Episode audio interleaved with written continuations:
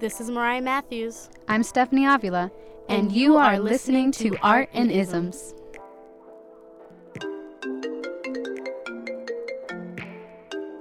Hello?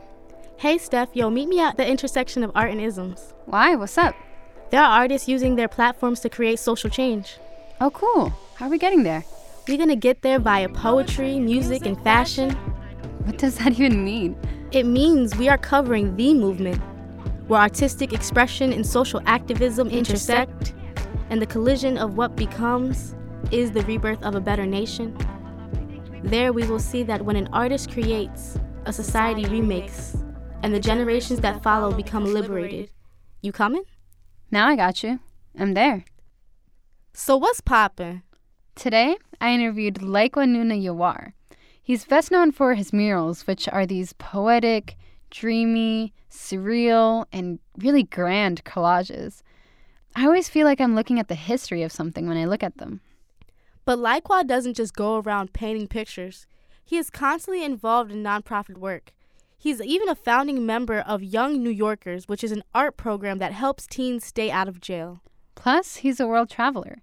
South Korea, Germany, Argentina, Italy, Iran, and so many other countries. He's based in Newark, though, because Brick City got it like that. Ew. Everywhere he goes, he's teaching people, supporting nonprofits, and learning about different migrant experiences. His focus is immigrants and drawing on heritage to create a better future. Where's your family from, Steph? Honduras, and a little Guatemala and Spanish somewhere in there, too. Half of my family is from the Dominican Republic, and the other half are American born descendants of West Africa. I wonder about the rest of Newark. Nigeria. Israel. My ancestors, my grandparents both came from Russia. Cuba? Um, China? My father is from Greece. Yeah. Romania. Ethiopia and Alkebulan. Spain, I, th- I believe. I believe Spain. In fact, I'm actually 21% Nigerian. Pakistan. Panama. South Africa. I'm also part Irish. India. I was born in India. I came for here for education, so definitely India. My dad is from Puerto Rico and Cuba, and my mom is Portuguese. So it's a crazy kind of a mix. Layqa will talk to us about all the different roles he fills. But let's head to the interview to find out why he refuses to call himself an activist. You call yourself an artist, organizer, mm-hmm. instigator, and some would call you an activist, but mm-hmm. you don't like that label. No, I have too much respect for activists and their work, and it's a way of life. The activists I know do this all the time, and a lot of the time they don't have a lot of support or not a lot of funding for it, and it's very, very passionate work.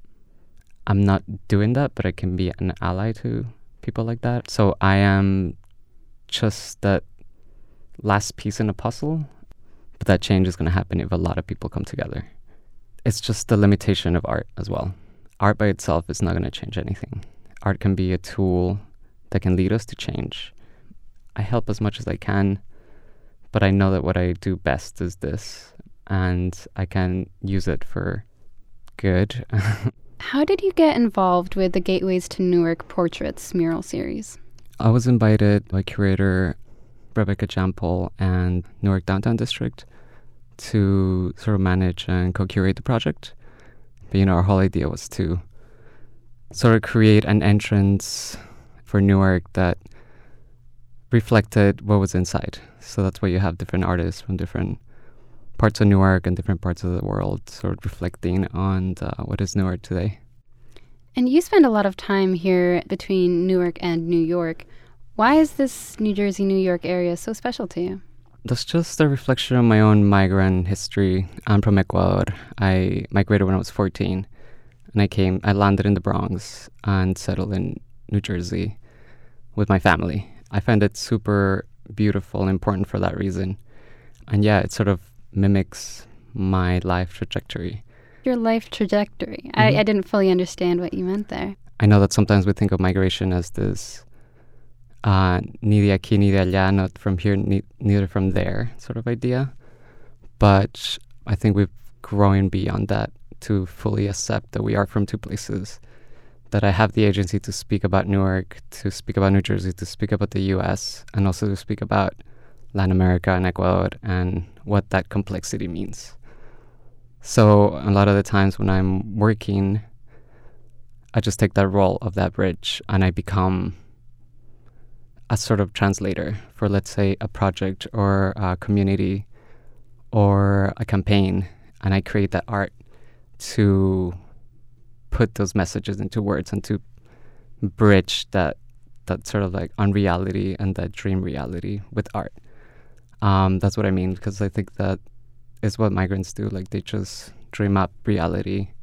They create homes. They create cities, and I'm just trying to reflect that as well. Now, I'm sure Ecuador was so different from uh, where you guys landed in the Bronx. What were some of the ways that they were similar and that the Bronx kind of reminded you of where you had grown up? The fact that there's so many of us here, and like yeah, there's uh, migrant communities everywhere, and I can be anywhere in New York City or New Jersey and hear Andean accents or like hear Mexican accents.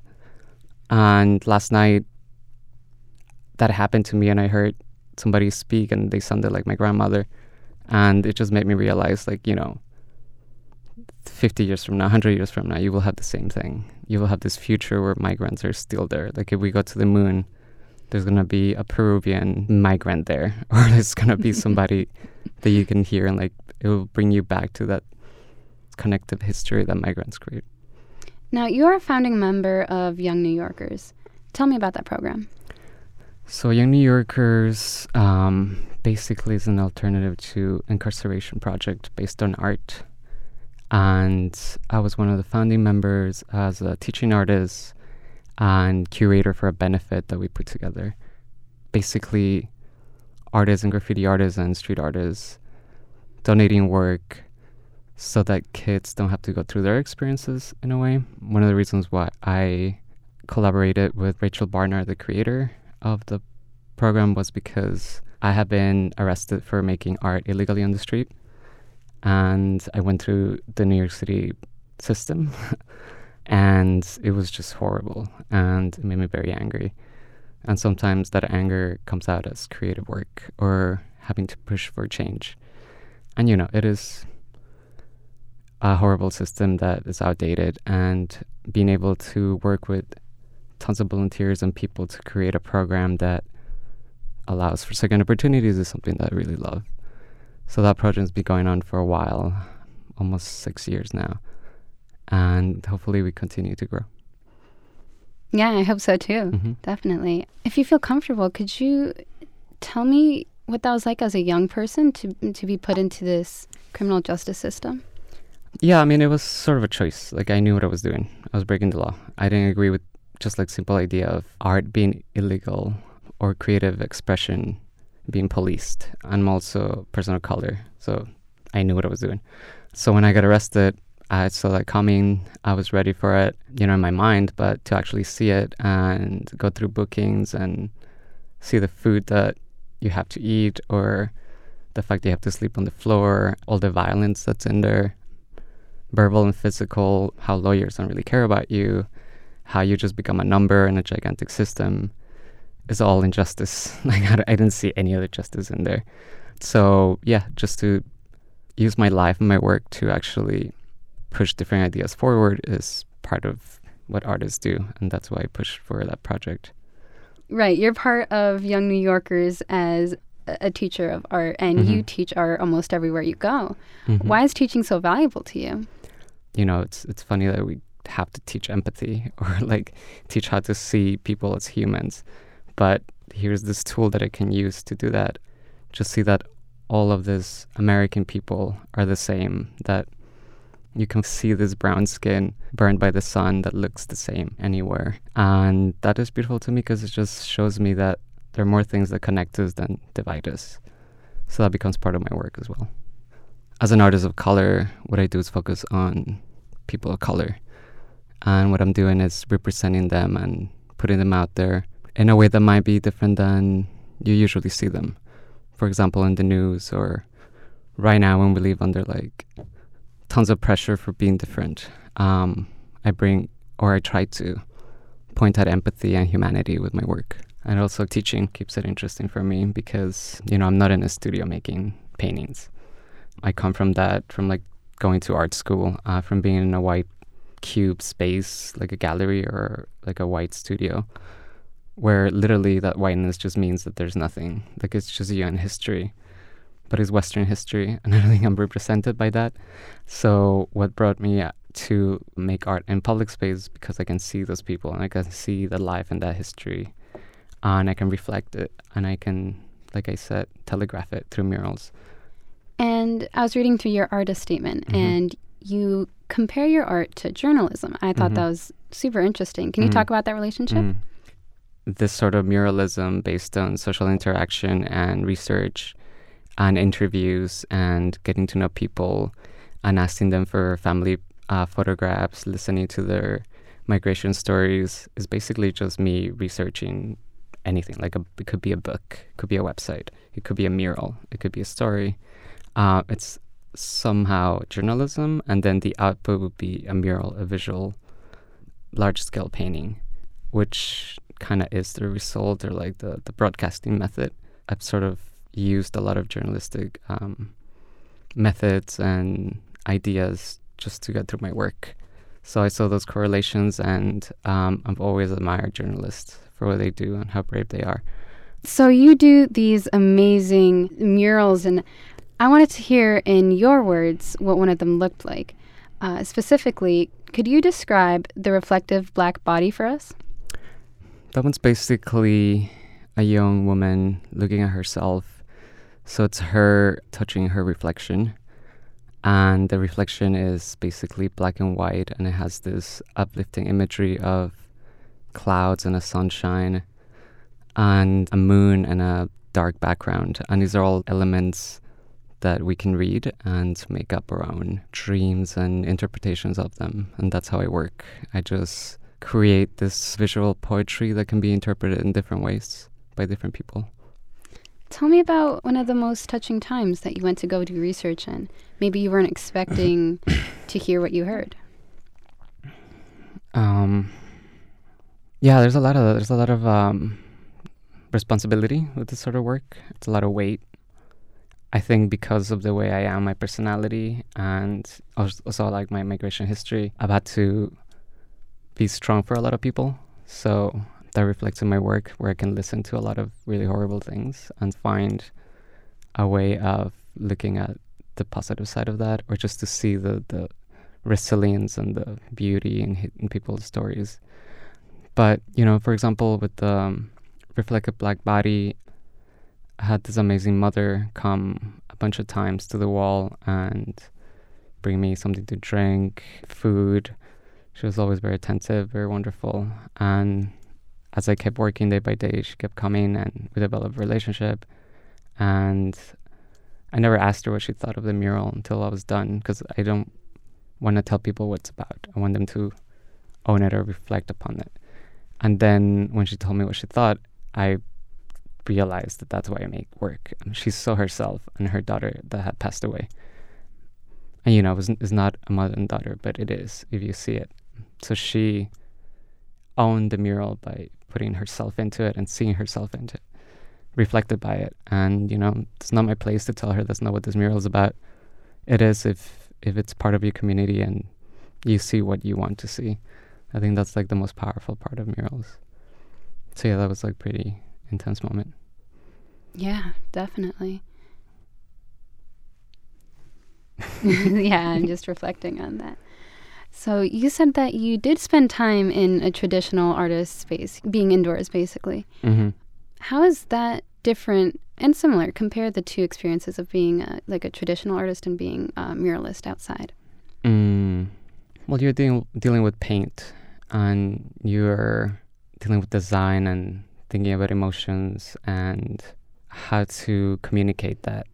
But it completely changes when you work with a building or a wall because you're also working with that building and that street and that community. Uh, you can deal with issues in the community and you can deal with private narratives. And it becomes this super amazing, larger than life theater for art making. And what I like about working outside is that if somebody doesn't like it, they will tell me. If somebody really doesn't like it, they will censor it. I began by making paper posters At the time, I was living in South Korea, so we would travel all of Asia and put up this sort of memories of where I was. And they were all photographs of people from my old neighborhood in West New York, New Jersey. So it was like this sort of leaving my memories there. And it was funny because, you know, a week later I would see those pieces in a Japanese fashion magazine. Or I would come back later and I would see it decaying or being covered by other pieces of art. And it just had a life that it couldn't find in a gallery or in, by making oil paintings. And that's sort of the, the power that it has as well. Because it can also be used to, you know, express yourself and create campaigns and movements and speak about injustice or anything else. It's very it's a very powerful tool. And we touched over this already, but our show is called Art and Isms, mm-hmm. and I mm-hmm. have to ask, what for you is the relationship between art and activism? Mm, you cannot have a revolution without art. Can't do it without dancing either, or like good hot sauce. but there's a nice back and forth between uh, movements and artists and how they translate them and make them memorable. Art is that element that can push you and make you passionate about something. Art is that element that movements have used to transmit their ideas. It's just another language. It's a language that activists use to get things done. Nations use flags, movements use imagery to galvanize and to push forward. And right now, it's important for me to think about this and to create images that don't speak of oppression because we already have that. My images speak about what's possible, what we can create, uh, the future that we can strive for, the future that we can make.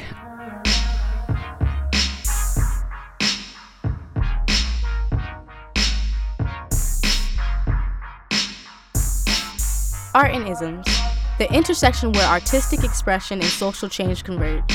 Hit it, Steph.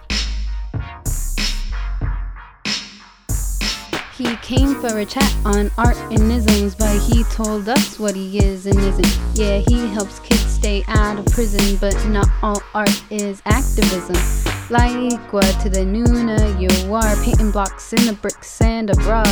South Korea, Puerto Rico, Argentina, Italy, but now this episode is done. Now it's time to peace out. Alright, cut. Art and Isms is a production of WBGO 88.3 FM. This episode was produced by me, Mariah Matthews, and Stephanie Avila. Editorial staff includes Alex Era, Katie Simon, and Doug Doyle. Thanks to Aaron Smith, aka Genius, for creating some music for us for this episode. Thanks for listening. Peace.